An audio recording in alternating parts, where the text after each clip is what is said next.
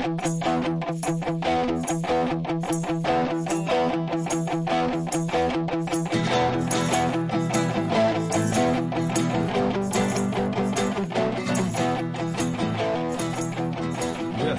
då kör vi del två av det här uh, temaavsnittet då. Ja. Uh, och, alltså, vi spretade ju lite i första delen men vi förhöll oss ju framförallt kring uh, kan man säga ekonomi och politik. Mm. Och alltså så här, det militära, det ekonomiska Ja. uh, och det liksom, jag ska säga, konkret politiskt. Konkret politiskt där. Ja. Jag tror att om man säger eh, att vi försökte vara så konkreta som möjligt Mm. eh, i inledningen. Och sen så ska vi väl bli lite mer abstrakta nu. Mm. Ja men nu, precis, nu blir det mer information, ideologi, kultur. Ja. Mer överbyggnad helt Ja. enkelt. Och man kan väl säga det att vi, vi är fullt medvetna om att de här två går in i varandra. Mm. Det, det är liksom bara, bara som någon slags pelare att stå på. Att information är inte eh, abstrakt. Det är Nej. väldigt konkret också. Ja. Eh, Men det, det kommer in här. Vill du sätta igång? Ja, jag tänkte det. Och jag tänkte att vi, då ska vi återvända till sydligare breddgrader för att återknyta lite. Åh, norra Italien. Ja. Nej, men vi pratade ju om Syrien lite grann. Mm. Eh, Och om vi vrider tillbaka klockan till innan inbördeskriget så hade vi den arabiska våren. Ja, Jasminrevolutionen. Ja, som spred sig över alltså i princip hela arabvärlden på Mm. väldigt snabb tid. Ehm, och där, där spelade ju informationsutbytet en stor roll. Ja, Det är ju inte den första världsrevolutionen. Eller det är inte den första revolutionen som sprider sig som en pandemi så. Det har ju eh, 1917, 1848 liksom. Ja, 68 i, i viss utsträckning. Alltså så här, det, där, det där har ju skett förut.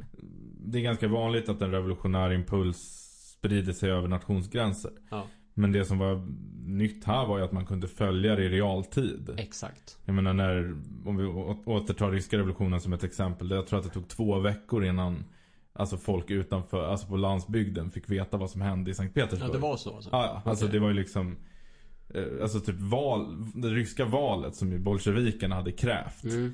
Det var inte liksom, rösterna var inte färdigräknade när bolsjevikerna tog makten i Sankt Petersburg. Nej, okej. Och det, val, det parti som vann valet, alltså socialrevolutionärerna, Mm. hade ju splittrats Mm. under den perioden. Eh, Medan här kunde vi följa vad som hände på Tahrirtorget från Sverige. Liksom och bara se det livefilmat.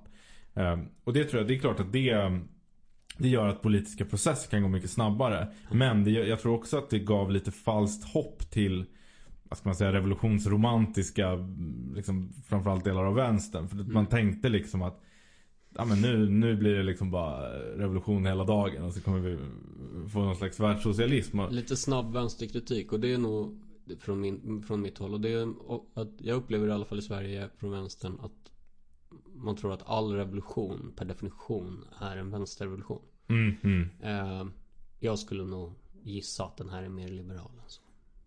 Ja, I klassisk mening. ja precis. Fransk, eh, franska revolution. Ja, ja, men till en början så var den väl det. Eller det var liksom en revolution av, alltså så här, pådriven av liksom stagnerad ekonomisk utveckling. Ja. Men ledd av, ja men, vad ska man säga, liberala studenter. Ja, Men, studenter. men sen kom det ju en reaktionär backlash väldigt snabbt. Absolut. Där liksom, ja, det reaktionära blocket i Mellanöstern, det vill säga islamisterna. Mm. Eller, eller så här, det reaktionära block som inte satt vid makten i de här länderna. Ja. För att de flesta var ja, pana- panarabistiska eller dylika militärdiktaturer. Mm. Eh, Men liksom salafister, brödraskapet, alltså den, den jävla smeten Mm. var de som ganska snabbt tog initiativet. För att det fanns, och där är det ju också, där har vi återigen det här med att överskatta vad internet kan göra.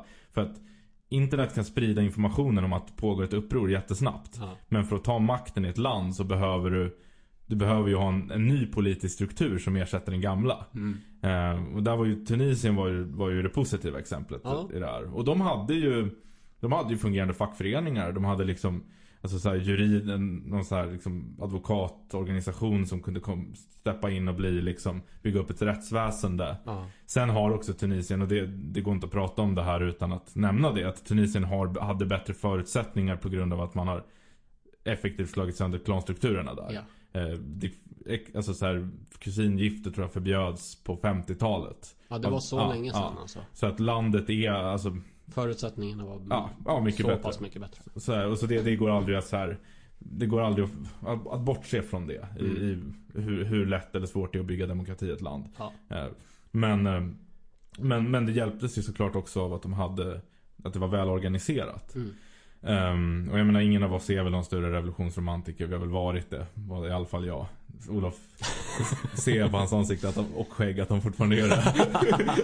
men, eh, Nej men jag har nog faktiskt också varit det mycket mindre än vad du är. ja, Men ja, jag, jag, jag leker väl med tanken. Jag tycker att det är en bra idé. ja. Nej men alltså så här, det finns väl lägen när revolution blir den enda utvägen. Men jag tror att så här, ja. Man ska, alltså, och även i en revolutionär situation så bör man vara måttfull med sina förväntningar.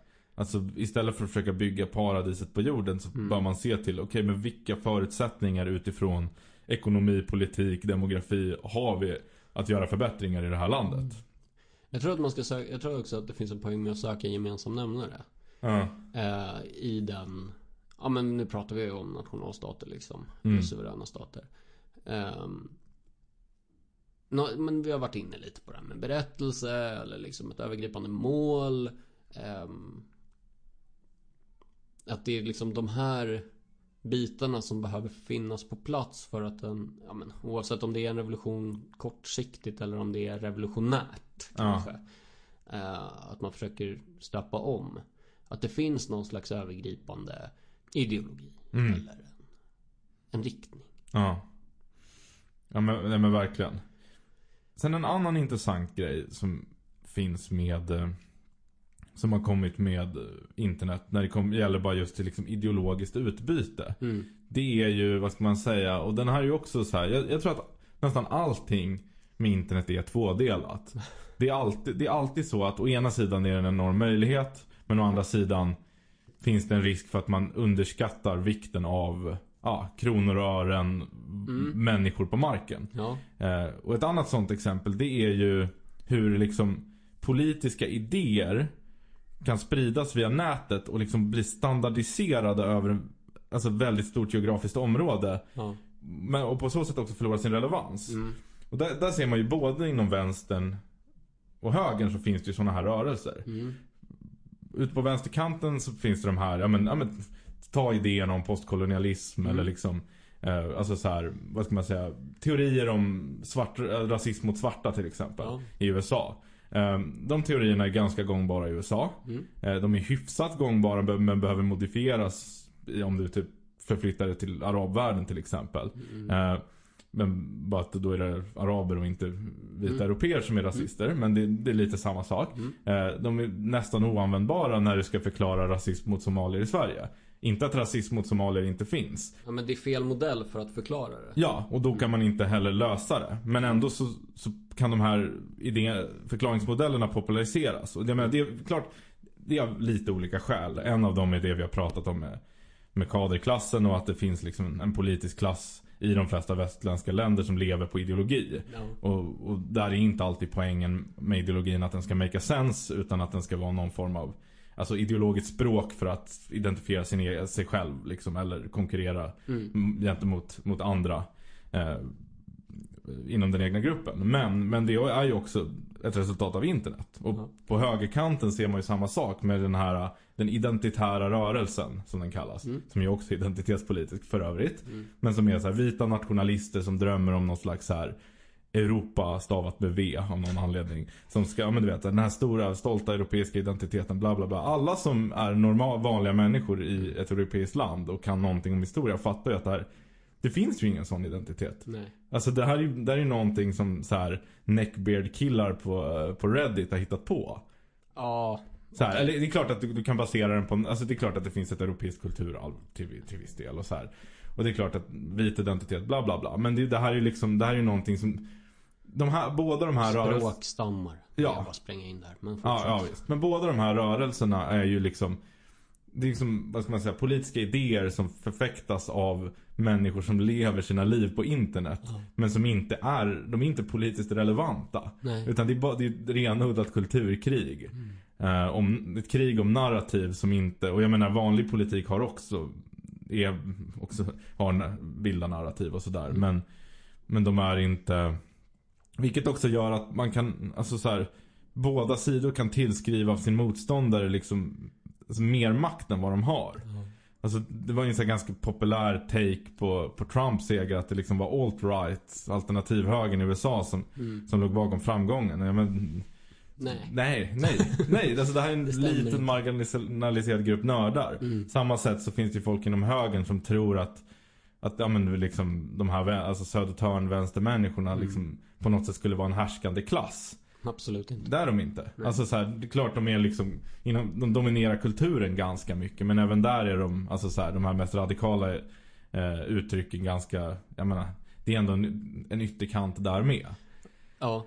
Men, men det hade inte varit möjligt tror jag utan internet. Att, att Nej. få en sån här konflikt. Och frågan är vad den, om den konflikten är bara helt irrelevant eller om den, den ändå kan ställa till det. För det tror jag att den kan göra. För att den, även om den inte motsvarar den riktiga politiken så driver den ju på befintlig polarisering. I samhället. Mm. I, i, i någon mån i alla fall. Ja. Och den skrämmer ju också. Men den, alltså det är någonting med internet och när vi pratar om de här bitarna. Att det, det är mycket, mycket svårare att nyansera saker. Mm, Eh, samtida. Alltså i samtiden. mm, Eh, upplever jag det som. Men jag tror faktiskt att det är så. Eh, nyanserade bilder. Vi, vi pratar i talking points. mm, mm. Eh, de, de här fyra orden Ja. är det jag står för. Eh, det är ofta en liksom copyrightad mening. Mm, Eh, sen så kanske jag tillskriver liksom ja, marknadsföringens eh, framväxt under 1900-talet mycket mer än vad det borde. Men jag tror ju till exempel att väldigt många av de problemen som, och det här är taget från en av de krönikor som jag inte har publicerat. Men att jag tillskriver ganska mycket av problem i samtiden till att man började marknadsföra för barn. mm. För att man förstod att barn var en köpkraftig grupp genom sina föräldrar. Ja. Och så har man bara insett att föräldrar har barnsliga sidor. Eller man kan liksom gå till reptilhjärnan. Mm. Eh, eh, behovstillfredsställningen, den kvicka liksom. Ehm, och där tror jag att vi finner mycket av polariseringen. Alltså vi hittar ehm, det enkla Mm. snarare än det lite mer komplexa. Ja. Vi tar de här tre variablerna istället Mm. för de här 8000 Ja. variablerna eller fler liksom. Mm. Eh, vi, vi skiter i vissa saker för att det tycker vi inte ska finnas. Nej. Typ. Eh, det är väl en ganska Ganska viktig poäng när man tittar på eh, Sanders-rörelsen. Ja. Eh, eller liksom den här Lite vänster men rätt socialdemokratiska i någon slags eh, svensk 80-talsmening. Mm. Om Ja. jag ska beskriva Bernie Sanders så är han USAs Palme. Eller Ja. Jo.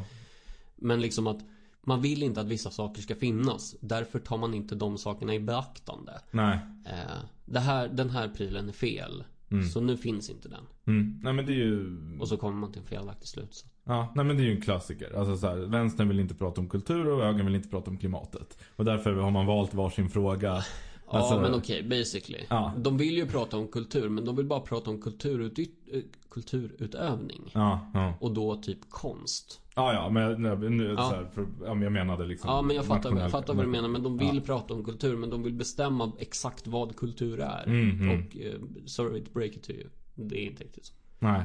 Nej, nej men precis så är det.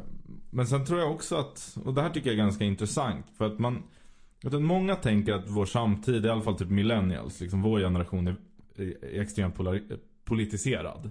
Ja. Jag upplever ju inte att det är så. Utan jag, nu, nu blir det liksom em- empiri gjort av Leo Nobel Ja. i liksom vanliga möten med vanligt folk. Ja men du har ändå tio års erfarenhet av det. Så. Ja Mm. av, av att träffa människor. nej, men, nej men så här.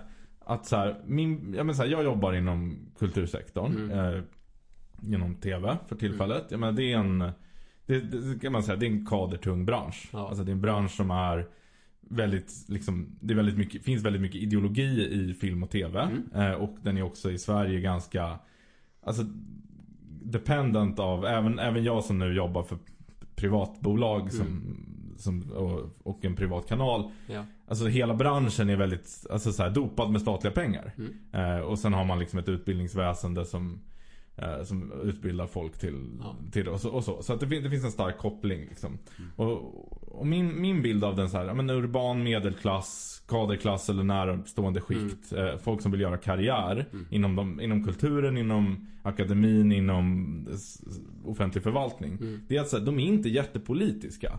Eh, jag har ett exempel jag brukar dra när jag, när jag var som mest liksom Mm. brinnande trotskist. Mm. Det var att man var på någon fest så här med bara vänstermänniskor. Mm.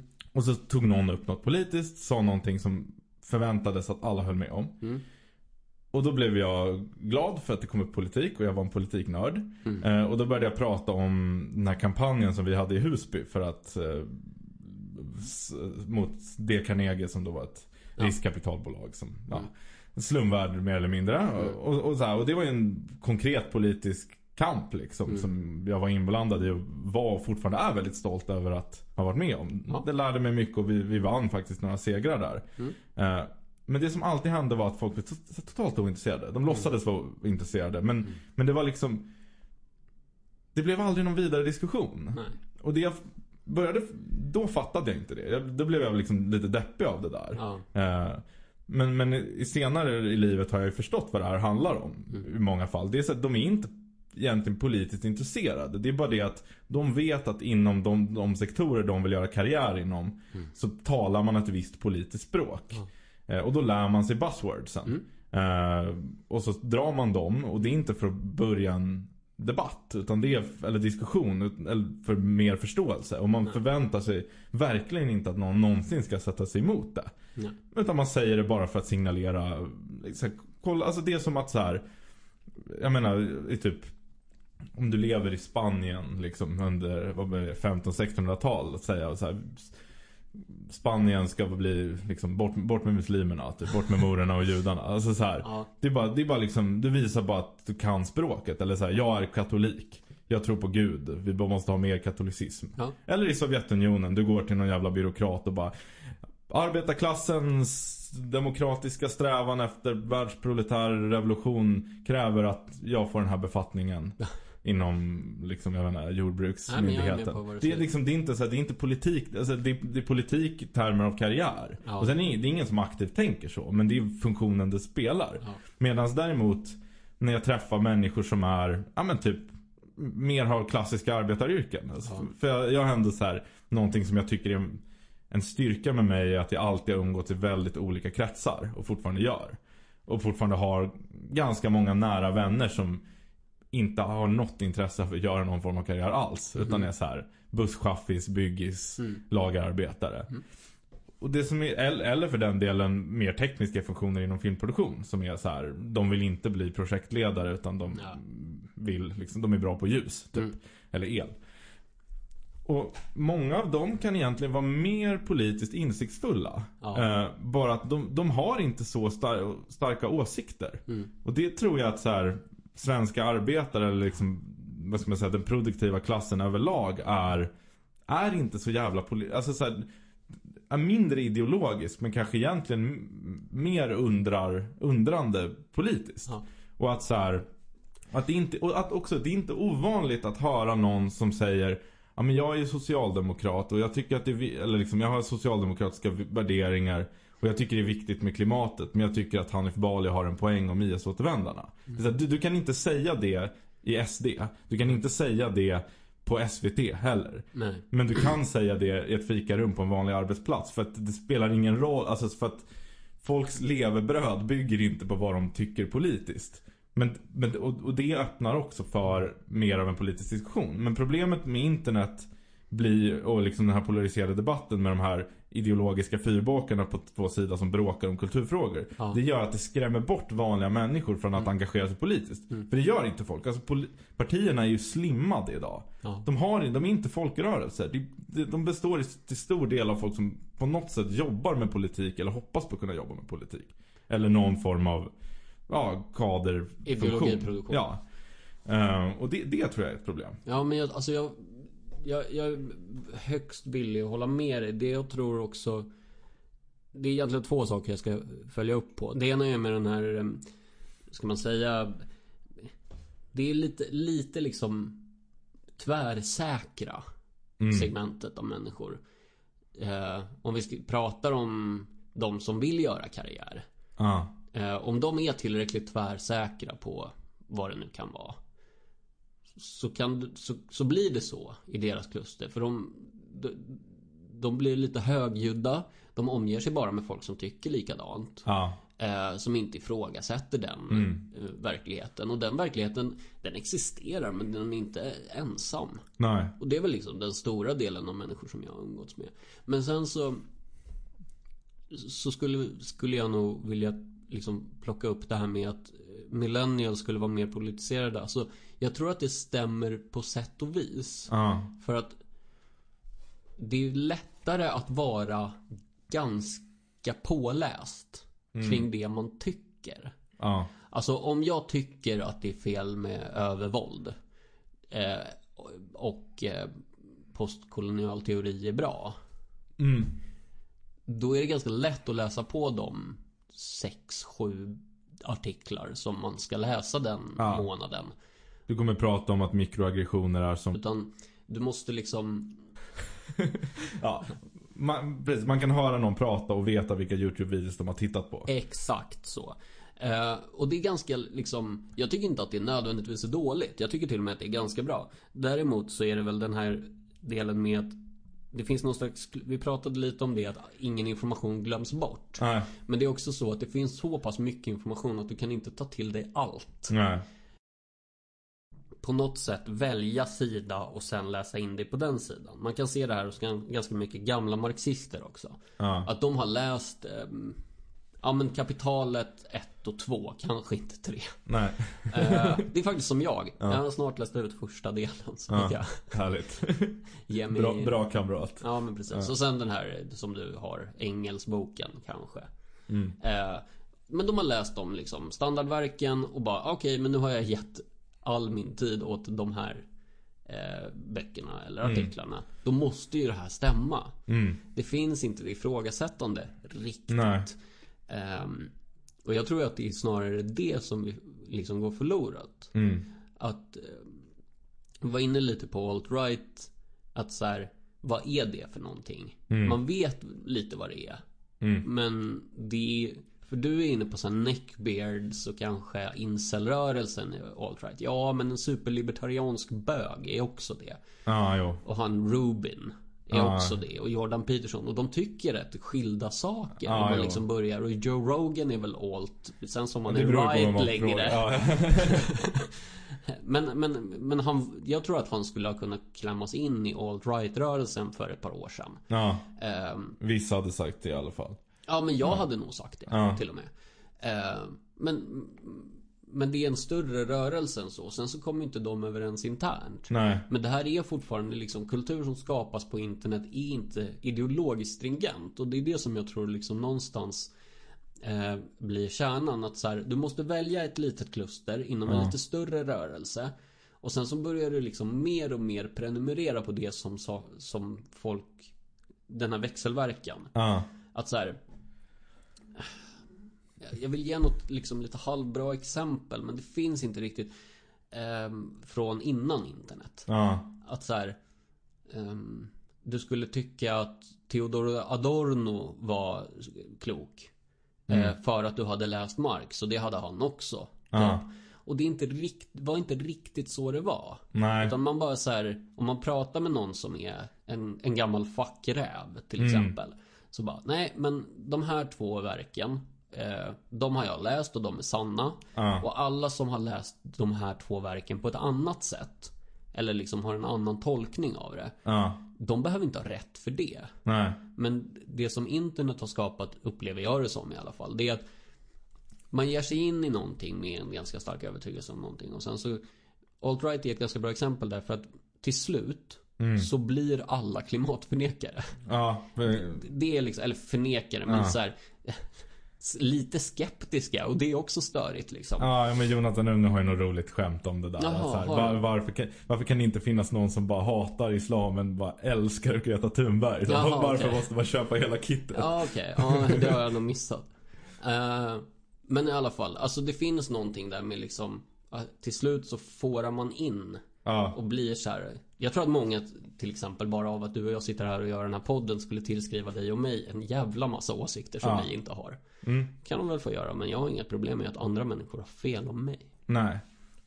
Mm, nej men det här öppnar ju upp till, alltså så här, det vi pratar om här är ju någonstans människors benägenhet att söka likasinnande och Ja. liksom isolera sina perspektiv. Jag, jag tror att det kan finns tre potentiella drivkrafter till det överlag. Det ena är människans bekräftelsebias.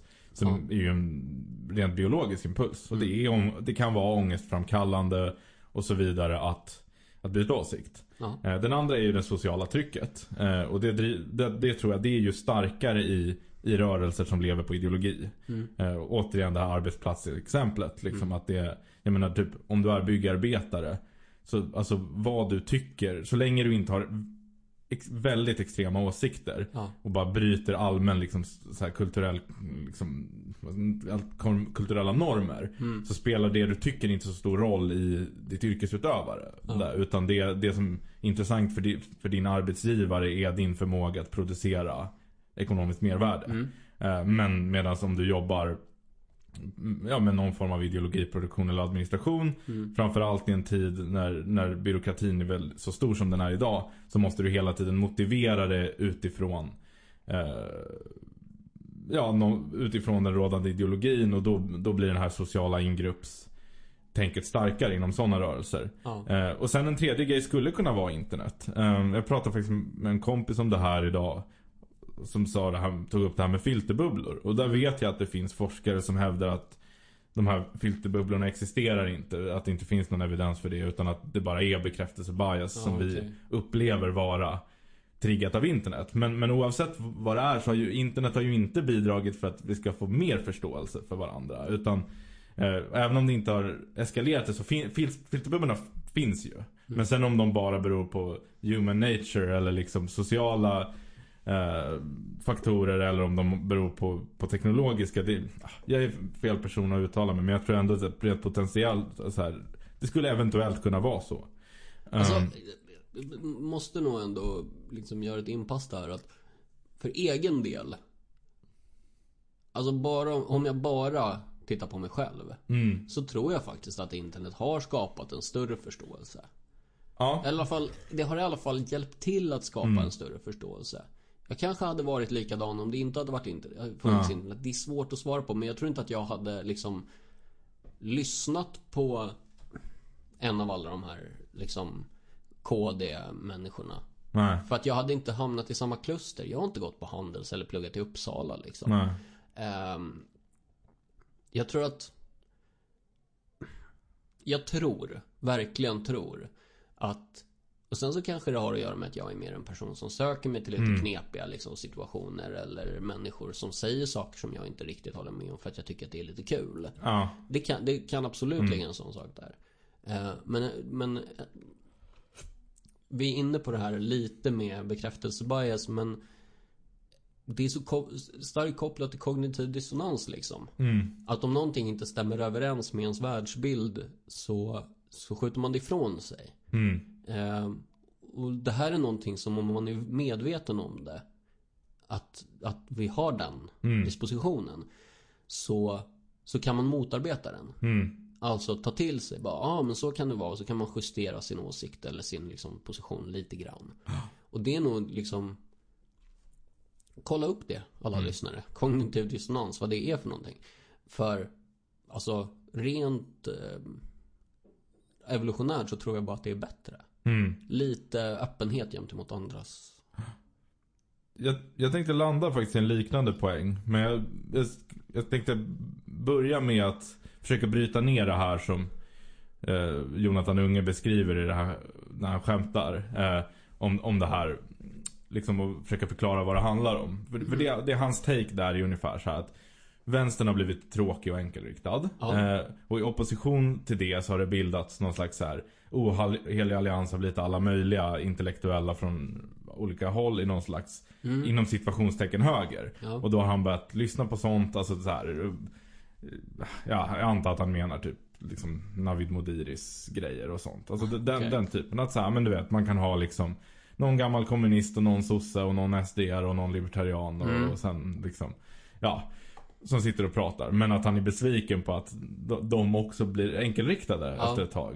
Eh, Och, då måste man ju fundera varför det sker. Och en förklaring kan ju vara såklart bekräftelsebias. Att så här, Mm. eh, Malcolm Schuner blir hatad, eh, Aron Flam blir hatad och de är hatade av samma personer. Och därför är de benägna att börja, börja hålla varandras ryggar mer liksom. Mm. Det är fine en förklaringsmodell. En annan är väl, tänker jag, är, och där, där tror jag också att problemet som vi har lite idag är att vi har en, jag brukar ju säga att bo, jag tycker både liksom den liberala vänstern eller liksom så här postmoderna vänstern och eller liberal, liksom det klustret Mm. och eh, högerpopulisterna är reaktionära. Att Mm. jag, jag tycker det är två reaktionära rörelser som ofta, ganska, ganska ofta speglar varandra. Ja. Och jag tror att anledningen till att det blir så är att det, det vi skulle behöva, den, op, den opposition vi skulle behöva mot de som nu sitter vid makten. Mm. Det är en mer pragmatisk opposition. Det är en opposition som säger okej, vi behöver en berättelse men berättelsen ska vara konkreta fram, politiska framsteg. Mhm. Eh, jag tror att rent historiskt så har ja, det har skiftat lite vilken politisk sida som har, har det, det, det tenderar ofta att bli så att en politisk sida pratar om stora ideal och en pratar om om det materiella, det konkreta. Ja. Eh, jag menar, i svensk historia så har det ju varit högern som har pratat om ideal och moral. Mm. Medan vänstern har pratat om nu ska vi bygga si och så många motorvägar, lägenheter Mm. och, och så. Eh, och det funkade för sossarna väldigt länge för att den berättelsen stämde. Mm. Eh, men, men nu är det liksom ingen som har den. Alltså det finns, det, den, den diskussionen finns. Men jag menar, den största oppositionella kraften idag politiskt i Sverige, det är ju Sverigedemokraterna. Och Mm. de är de, de är inte konstrukt, de är inte en konstruktiv opposition eh, som jag ser det. Nej. Och skälet till att de inte är det, det är för att de, in, de är inte intresserade av att göra förändring på riktigt. Det de vill göra, tror jag, det är. Ja, de vill, alla de institutionerna som de kritiserar, att Ja. vänstern styr och bla bla bla. De, de är inte emot dem för fem öre. De är bara emot dem som för tillfället sitter på dem. Ja. Och därför, det enda sättet för SD då att ta över dem, det är att så här, hoppas att folk ogillar det rådande så mycket. Mm. Att de kan bara vill rösta på vad som helst som är motsats. Ja. Och därför håller de på att föda ett motnarrativ där de allt, här, per automatik måste vara emot allting som vänstern är för. Och det här tror jag smittar av sig på resten av på andra som, som vill ha någon form av förändring. Och det tror jag är farligt. Mm. Jag tror att man så här, om man är som, som vi, någon form av liksom pragmatisk socialist. Mm. Man, man kan ta in idéer från de konservativa. Man kan ta idéer från liberaler. Man kan ta idéer från socialister.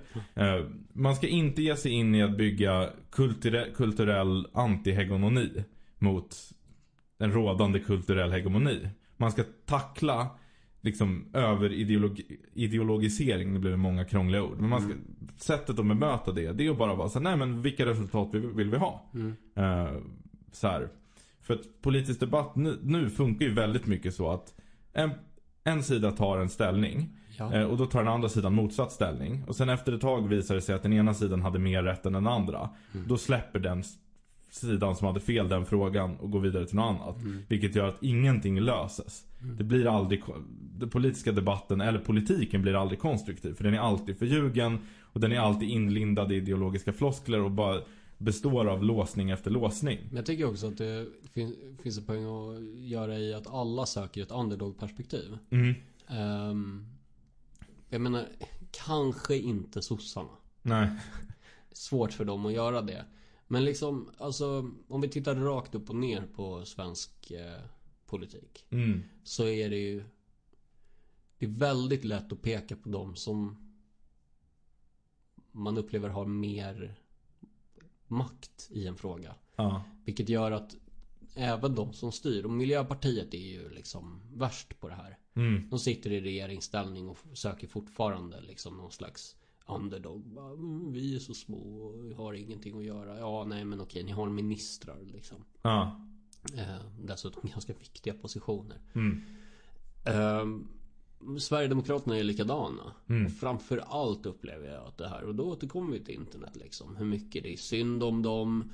ehm, vilken, eh, att de inte kan driva faktisk politik för att, Men de sitter fortfarande i kommunhus efter kommunhus Mm. Landstingen också, de har riksdagsplatser Mm. Alltså någonting går det ju att göra Men de säger hela tiden vi vill bara inte ha det som nu Mm. Sen Ja, så det- vill de ju ha det som nu, precis som du säger Men det är det de säger är att vi vill ha det som något annat Vi vill ha något annat Ja. liksom.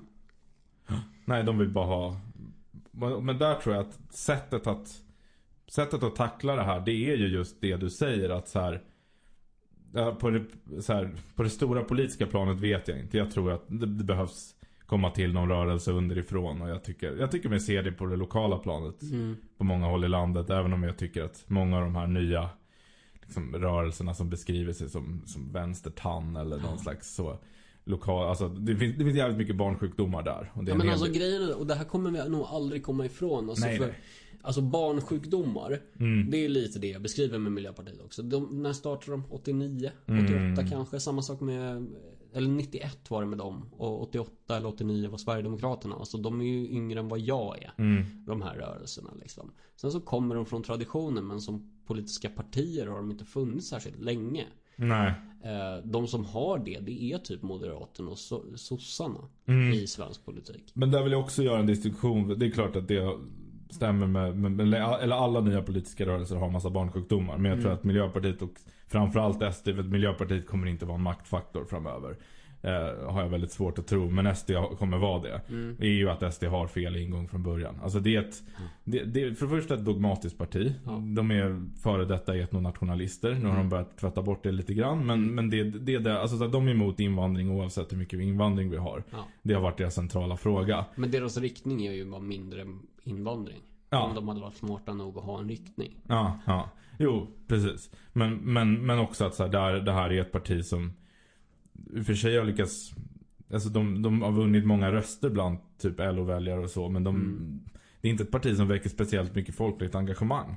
Eh, av de SD-väljare jag har träffat, framförallt när man var ute och kampanjade politiskt för RS, var så här, alltså, det var inga ideologiska liksom det få som definierade sig som Sverigedemokrater. De Ja. flesta var bittra, uppgivna eller arga liksom.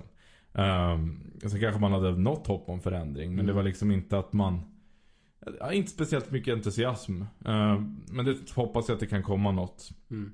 från de här nya. Men, men som sagt, jag ser även där en del. Men, men det är lite en annan diskussion. Vi har varit inne Ja. på det förr. Men, men det jag tror man kan göra på det individuella planet. Det är ju att utmana eh, Utmana sina egna idéer. Eh, och, och där kan vi här kommer vi tillbaka till internet. För Mm. internet, jag tror att internet ger ju oss potentialen Mm. att utveckla oss tankemässigt. Alltså internet borde kunna ge oss förutsättningarna för en ny upplysningstid. Mm. Eh, vi kanske börjar se det men vi har inte riktigt sett det än. Mm. Eh, men det kan också bara bli ett, en mekanism för att bekräfta det vi redan tror att vi vet. Ja. Men eh, jag hade ju en så här princip, återigen kriget i Syrien. När, när, när det rasade som värst. Mm. Så hade jag en när jag ville veta något om kriget i Syrien så tänkte jag alltid så här att om, om Russia Today och Al Jazeera Mm. och The Guardian skriver samma sak Då har det hänt. då, då har det hänt. Eh, om de är oense så kan det vara krigspropaganda från något av hållet. För Mm. att, i- alltså så här, det säger sig själlt. Ing, alltså det finns väldigt få journalister på marken i en, sån, en, Ja. en militär konflikt. Och det finns massa intressen av att sprida olika narrativ. Mm. Eh, så att även när, när det är någon som, ja men så här, det var ju ofta så att någon rapporterade inifrån Aleppo typ. Mm. Och sen bara två dagar efter så bara, ah, det här var en Al-Qaida-medlem. Liksom.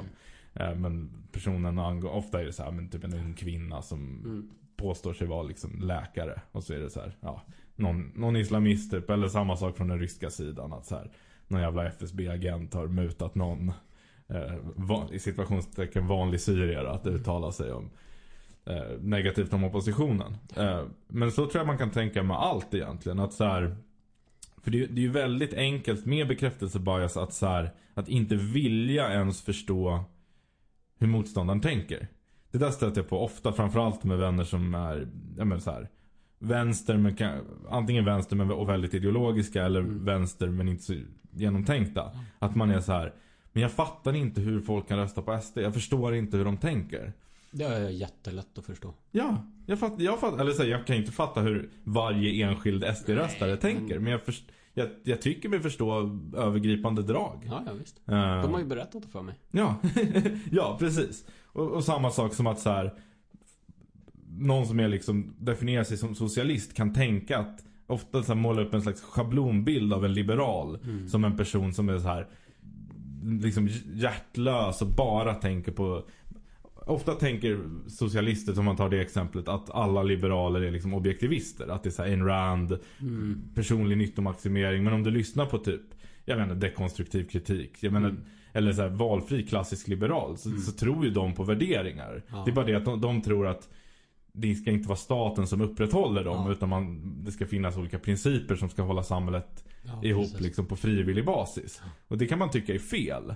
Eh, Man kan också tycka att Edmund Burke hade fel liksom, om den franska revolutionen. Men, men hans poäng var inte jag hatar all utveckling, jag är bara Stockholmskonservativ och reaktionär. Utan hans Ja. poäng var att utveckling måste få ta tid och liksom det finns en Ja. poäng med att bevara det som har funkat. Mm. Och sen återigen så här, rätt eller fel. Mm. Men, men det kan vara värt att förstå vad idéerna faktiskt handlar om. Och hur, hur ens mot, politiska motståndare faktiskt tänker innan man bara dömer ut det. Mm.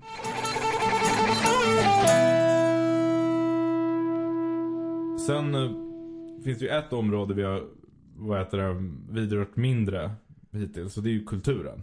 Ja. Eh, och det är ju också mycket svårare att se vad, vad digital teknik eller internet på vilket sätt har påverkat för kultur är, som vi redan har varit inne på, ett väldigt brett begrepp. ja, precis. Eh, men, men någonting som jag har sett, en spaning jag har gjort som är så här, jag vet inte om den här är politiskt relevant, liksom hur viktigt det här är, men, men som har gjort mig lite ledsen. Det är att jag upplever att ungdomskultur, ful ungdomskultur, inte finns längre. Nej, jag vet. Det är fruktansvärt. Det är TikToks fel. Ja, eller Instagram, whatever. Men, Mm. och det jag menar med det är att när jag var 12, 13 Mm. så fanns de dominerande ungdomsstilarna var ju fjortis och emo. Ja. Eh, Och var man fjortis tjej, då hade man så här en kaka med rouge i ansiktet. Och så hade man, Vaselin på läpparna va? ja precis, ja Idomin. Idomin. Idomin vaselin. Idomin på läpparna hade man. Och Mm. tuperat hår. Och Mm. skrikig mascara hade man. Mm. Och, och Grälla färger. Ja, och stor Canada Ghost-jacka. Mm. Emosarna hade super, super mycket kajal. Mm. Eh, också tuperat hår fast svart och Mm. lugg. Mm. Eh, tajta jeans som hängde under röven. Mm. Och fem nitbälten. Fjortiskillarna hade massa dagsvax i håret. Ja, det. Och okej. 96 jeans. Också så Mm. frukt, det, det var Det, jättefult. det är lite svårt eftersom att det är, det är ändå några års åldersskillnad. Ah, Men ah. det, finns, det finns ju likheter. Emosarna kanske var lite skillnad på. Mm. Ja, Men- men, den kom väl där Men om man, man kan ju titta ett par decennier tillbaka också. Alltså det finns ju ganska många av de här liksom fula sub... Om man ska kalla det för subkulturer. Ja. Men alltså det finns ingen... Det, det var ju aldrig särskilt vackert. Nej. Och det upplever väl jag kanske liksom samtida. Att allt ska vara så tillrättalagt. Mm. Eh, och eh, esterik. Ja, nej men alltså att sociala medier har standardiserat och höjt nivån för ungdomskultur. För det, Mm. jag menar vi hade ju också nätet. Men då var det ju så här jävla emo-core och helgon och skit. Helgon. Ja, det var ju liksom, jag menar poängen med de här ungdomskulturerna var ju att bara testa gränserna the Mm. max. Mm. Man bara, ah, fan jag ska lära mig fixa håret. Bara dra in åtta färger och en Ja. sprayburk med hårspray. Och sen Mm. bara, kajalpenna, undrar hur man använder den typ. Mm. Medan nu finns det liksom, och sen typ blir man lite äldre och bara okej men kanske lite mindre smink eller typ såhär, kanske dra upp byxorna. Ja. men, men Jag har fortfarande inte lärt mig göra det. nej. Olof sitter här med kajal under hela Jag tänkte på att dra upp byxorna men absolut. Ja, ja absolut. Eh, Men, ehm, men, men det jag ser inte att det finns idag. Utan det, det är liksom en mycket högre standard. Mm. Där alltså, folk från en väldigt ung ålder det blir liksom så här, men du vet det är märkeskläder, man är jävligt Mm. modemedveten. Mm. Smink liksom, alltså så här. Allting är on point och liksom. Ja men en ganska fin, jag pratade med en kompis för på veckor sedan som beskrev det som att alla killar ser ut, alla 16-åriga killar ser ut som Sara Larssons pojkvän. eh, Och det är liksom, det ligger ändå någonting i det. Att det finns så här när, och jag kom ifrån en ganska så här burgen del av stan. mm, Det fanns ju folk som hade jävligt liksom dyra grejer. mm, Men det var ju inte snyggt. nej. Alltså det var typ så här Lloyd, Henry Lloyd pikéer och ehm, grejer. Men man klädde sig jävligt illa. Ja. Upp. uppvikt eh, sån krage. Just det. Men nu är det så här folk som är om flik i sin Mm. liksom klädsel. Alltså de vet hur man ska göra för de ser bilderna. Ha, ha. Ehm, på vuxna eller halvvuxna i alla fall. Mm. Olika 22-åringar med fruktansvärt mycket kulturell makt som liksom vet hur man ska presentera Mm. sig själv. Och det där tror jag i och för sig, jag tror faktiskt att det har ganska mycket med liksom ekonomi att göra. Och liksom, Ja, ja, kapitalismen har ju drivit på det här. Alltså det är ju, influencers är ju försäljare. ja, Om man ska vara krass. krass. Men nu Ja. pratar vi om kulturen. Ja. Eh, men om man tittar också på typ så här hiphop. Mm. Som ändå någonstans jag har funnits lite i den kulturen också. Alltså wow. Eh, forumet. Mm. Eh, känner du till? Nej. Nej okej. Det Är är, det, helg- det, är det helgon för... emokår? Nej men det är, det är väl helgon för eh, folk som gillar Eminem. Ja. Kanske. Ett svenskt forum i alla fall. Finns inte kvar längre. Sorgligt. Eh, det är bara vi som sitter och är nostalgiska här. Ja nej, men precis. Men jag var på någon sån liksom ungdomsgårdsspelning med typ DBS och så var det han eh, Cupids Chokeholder rapparen som var här från USA. Och det var en massa svettiga killar och en massa tjejer som tyckte att det var lite coolt med svettiga killar som kunde rappa eller försökte kunde rappa. Mm.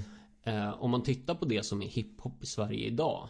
Det är liksom Einar med olika Givenchy bälten och liksom det finns ändå någon så här dyrt och liksom det finns en, en någon slags uppskruvad variant. Ja. Eh, samma, och det här kommer ju samma sak ifrån liksom om man tittar på omslaget till eh, eh, en av de bästa plattorna som jag vet, Stankonia med Outcast. Alltså det är ju liksom riktigt risigt. Mm. Eh, i, det är estetiskt liksom subkulturellt men det är det är smutsigt liksom. Ja. Eh, samma motsvarande rappare idag Alltså som försöker göra samma sak De har så här ja, Märken och Ja. Sen så kan man ju titta på liksom den riktigt smutsiga kulturen Nu är fentanylmissbrukarna Som tatu- med tatuerade ansikten liksom. Eh, Och det kommer man inte men, men vi kommer tillbaka till det här med förlusten av glömska Ja. För jag är ju väldigt glad att det inte finns bilder från mig när jag var 15 Ja. Nu hade jag önskat att det inte fanns bilder från, från mig när jag var 27 liksom. Tyvärr så finns ju det Ja. men, men alltså ungdomskulturen är den, ja, mer eller mindre bortsuddad Eller man, man vill gå in och vara En såld produkt Eller en Mm. produkt som går, fortsätter gå att sälja Ja. man ska, inte, man ska inte kunna säga så här, ja men jag var en Jag var en lite luffig snubbe och nu Ja. har jag gått på universitetet i fyra år och nu Mm. kommer ut som en vuxen människa. Utan man ska vara en vuxen människa hela tiden, PGA internet liksom. Ja. Eh, och det här också från en av krönikorna som jag har skrivit Ja. som, och inte publicerat.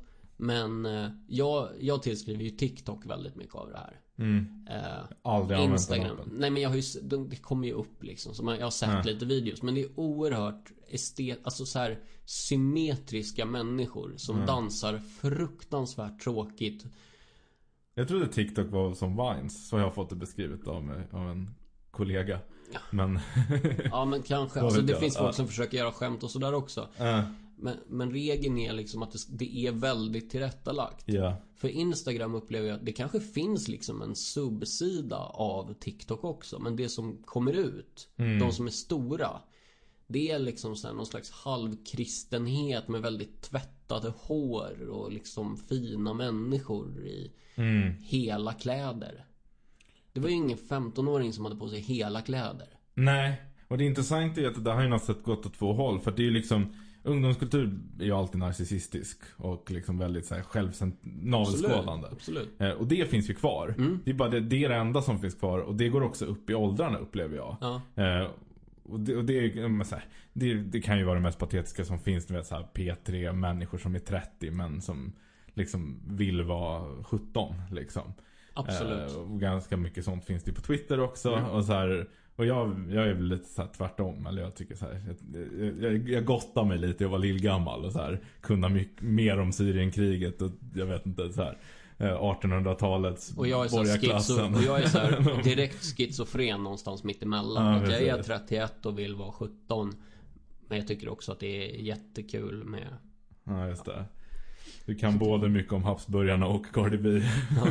Nej, inte just Cardi B kanske, men, men jag förstår, alla Ja. förstår vad du menar. Ja. Men det som jag kanske liksom tror om man ska göra en sån analys, men en risk liksom i det här, är att jag tror att det finns en poäng med att vara liksom lite trashig när man är ung. Ja. Jag tror verkligen det. Eller trashy och trashy, men liksom så här experimentell. Mm. Och risken tror jag med att det, man inte är det idag, Mm. upplever jag det som i alla fall, det är att det skjuts upp. Ja. Att det kommer senare. Att vi kommer få olika 40-åringar födda 19 01. Åh, som ska starta rapkarriärer. Nej men eller starta rapkarriärer men de ska liksom röka metamfetamin. Oj, ja. Eller något. Nej men precis. Nej, men, men det är också så här, vi lever ju i en tid som hyllar ungdomen och är extremt rädd för döden. Mm. Eh, och det har ju gjort att vi har dödat ungdomskulturen genom att göra den till norm på något sätt. Eller att så här, det finns liksom ingen skillnad mellan att vara en ung vuxen eller en tonåring.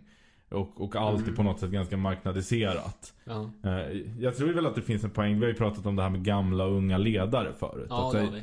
så här, fan kalla mig konservativ men jag tror att det finns en poäng med att man är dum i huvudet 15 till 25 Lär sig saker 25 till 40 kanske och sen kan man bli chef Ja men alltså det Nu- ligger någonting i Men dum i huvudet fram tills att man är 25 Det kommer ju väldigt mycket från dig och mig Ja, Alltså det för- finns ju också 21-åringar som är assmarta ja.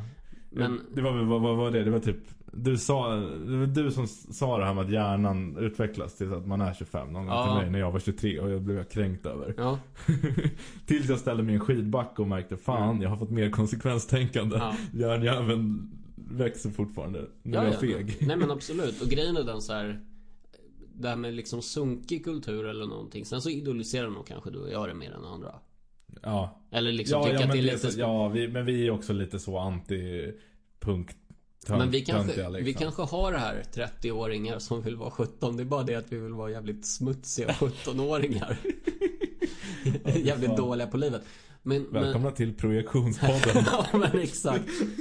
Om man projicerar och det, om man är medveten om det. Då är det lugnt. ja, Nej men, men lite grann också att jag, jag tror att det finns en poäng med, li, lite som du säger eh, Att, eh, att, ut, att tillåta sig själv att utvecklas ganska länge mm, För en, ett problem med eh, ja, men kanske folk mellan 23 och 27 eh, Är att de tror att det är så här nu mm, Och så är det inte nej, Oavsett hur det är så är det inte så nej. det är min, det är min Aha. talking point. Oavsett hur det är så är det inte så. Mm.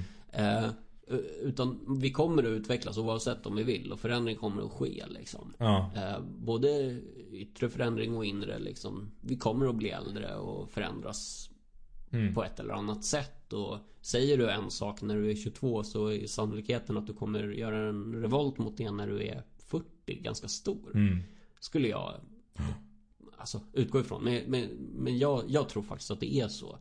Det är samma sak som när, vi, när jag nämnde kognitiv dissonans. Alltså om man köper att det är så här. mm, Då är det nog ganska, jag tror att det är ganska bra. mm, För att då kan man säga så här, men jag tror att det är så här nu liksom. mm, Och, men, men det är också så här, här har vi nog förlorat och det är en kritik som dyker upp ganska ofta. Och nu pratar vi lite mer om generationer mm, eh, kulturellt. Men, men liksom förlusten av generationsutbyte ja, eh, är någonting som det tas upp lite då och då. Det, liksom under corona också så här, vi har inte den här nära kontakten med våra äldre. nej, Eh, och sen så kanske jag har haft lite mer det när jag hade levande eh, äldre släktingar. mm, eller det har jag ju fortfarande men liksom två generationer över Mm. snarare än en. Och jag tror ju liksom att om man om man pratar med, nu är ju liksom vissa av mina äldre släktingar är dåliga på det sättet Men en av dem skulle jag nog beskriva som ganska bra Att om man sa att man var en sak när man var 23 mm, Så var man inte det när man var 45 nej, Dels för att väldigt många blev föräldrar ja, och det, det kan man ju prata, fortsätta prata om i något annat avsnitt med liksom uppskjutningen av vuxendomen. Eller Mm. att bli förälder mycket senare. Men liksom Världen är inte som du tror att den är. Oavsett om du är 15, 17, 23, 26 och så vidare och så vidare liksom. nej. Men jag tror att, jag tror, jag tror verkligen att den där ålders, Alltså så här, vad du förväntas göra i specifika åldrar. Mm. Och förskjutningen av det spelar in också. För att Ja. jag tror att vi lever lite med dubbla normer här. Att många tänker nog att man ska ha barn innan man är 30 nu. Medan det, det är inte ovanligt att man inte ens har pluggat klart innan man är 30. alltså Ja, att nej, det är liksom. Eh, vi blir äldre, vi föder barn senare och eh, ekonomin behöver mer utbildad, högutbildad arbetskraft. Eh, samtidigt som vi har en överakademisering och liksom folk, Så det, det finns hela tiden Jag tror att det, det bidrar till den här totala dissonansen med Ja, men det Vem också- är jag? Vilken ålder är jag? Men här kan man nog titta på de förväntningar som Som liksom sätts och de som man tar till sig. Mm. Att det finns ju väldigt, nu kanske vi Liksom sätter kraven utifrån städer. Ja. Och jag vet nog inte riktigt hur det ser ut i andra delar av landet och i andra länder. Mm. Men alltså Förväntningen på att du ska ha barn Gärna en master Någonstans att bo eh, Försörjning under typ större delen av din utbildning också Ja. Den finns där Och sen så måste du bara välja liksom vilka av de här du ska beakta Mm. Och det här 30 tror jag är en ganska bra liksom eh, Ska man säga sluttid Ja. För Jag har ju lyckats skaffa mig noll av de här grejerna Äkta rebell. Ja, nej, men alltså jag revolterar mot allt samtidigt. Nej, men någonstans så är det så här. Välj en grej tidigare. Mm. Ehm, fokusera på den. De flesta väljer nog utbildning skulle jag gissa. Ja. Ehm, men den utbildning som du skaffar dig när du är 23, sannolikheten att du kommer utbilda dig en gång till senare i livet och behöver sänka din livsstandard. eh, eller ekonomiska standard för livet, den är rätt stor. Ja. Alltså inte så att du kanske måste flytta och bo med din, din fem, fembarnsfamilj i en etta. Nej. Men ändå så att man liksom får göra en förändring. Ja. Må, många för att de vill och andra för att de måste. Ja. Eh, och jag tror ju att det här är bra. Mm. Jag tror ju faktiskt det. Nu kommer vi bort lite från temat men Men alltså det, det, det kräver av folk att man är lite på tårna. Ja. Att man fattar att livet inte är en spikrak eh, väg. Liksom. Du kommer att åka på en sjukdom. Eh, Jag är glad att vi har ett sjukförsäkringssystem i Sverige. Mm. Så att man inte behöver liksom betala det själv. Och sitta med en konstant stress av att behöva liksom operera bort en hjärntumör Nej. på egen on your own dime. Men, men alltså jag tror att det finns någonting positivt att hämta ur att världen är ständigt föränderlig. Men jag tror också om vi ska knyta ihop säcken lite Ja. så Så är det ju ja, men Det vi landar i någonstans är att vi lever i en tid av ganska snabb förändring. Ja. In, internet eller digitala revolutionen har accelererat det. Mm. Eh, och vi vet inte riktigt vart det kommer landa. Och förmodligen kommer vi börja se, se liksom konsekvenserna inom, eh, inom en kommande tid. Men jag tror att det kommer landa i ganska mycket både konflikter och skav men ändå även utveckling. Ekonomiskt, politiskt och kulturellt. Ja.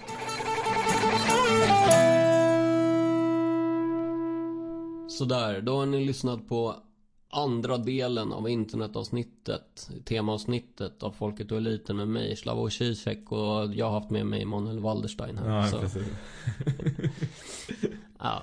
Nej men det, känns väl som att vi har eh, lyckats ganska bra med det här. Ja, jag tycker det. Mm. Det blev en ganska soft uppdelning också mellan eh, Ja, ekonomi de går ju och- in i varandra såklart. Ja, jo. Eh, vi kommer iväg från temat lite grann då och då. Mm. Eh, blev lite Syrien, lite boomergnäll om um, dagens ungdom. Ja men precis. Ehm, men jag vet inte om vi landar i så mycket. Nej, men det var väl också tänkt att det, det är så otroligt breda penseldrag. Men förhoppningsvis så kanske det kan vara tankeväckande åtminstone. Men någonstans så tror jag också att det kommer att vara lite överbyggnad och bas här under hösten. Mm, Ehm, det, är, det är väl lite spännande. mm, För vi, la, vi la, har lagt en grund för vad vi pratar om under en säsong. Och nu andra säsongen så, så gör vi den här prylen. mm. Och nästa vecka så är vi tillbaka med det vanliga upplägget. Ja men precis. Vilket Ehm, är jag pratar bas, du pratar överbyggnad. Ja men precis. Det är ju jätte, jättetydligt Ja. nu. Ehm, ja, följ dig på eh, internet. ja. Leon Nobel på Twitter kan man följa till Ja. exempel. Det är väl där jag skriver politiskt. Precis. Och klicka på eh, like på Facebook. Ja, Så, så kanske, och gärna, alltså som vi har sagt, vi vill ju växa. Mm. Eh, om än långsamt. Så berätta för en kompis, kollega, släkting Mm. att ni lyssnar. Och säga att ni tycker att det här är värt att lyssna på om ni tycker det. Mm. Annars kan ni hålla käften. Ja. Nej men alltså jag, jag eller vi ehm, har ju jävligt kul med att göra den här skiten. ja, verkligen. Och eh, kommer att fortsätta göra det. Det känns nice att vara igång igen. Mm. Toppen. Men då säger vi tack för idag. Eller för de här två veckorna. Det gör vi. Och så återkommer vi nästa vecka. Ha det bra. Ciao.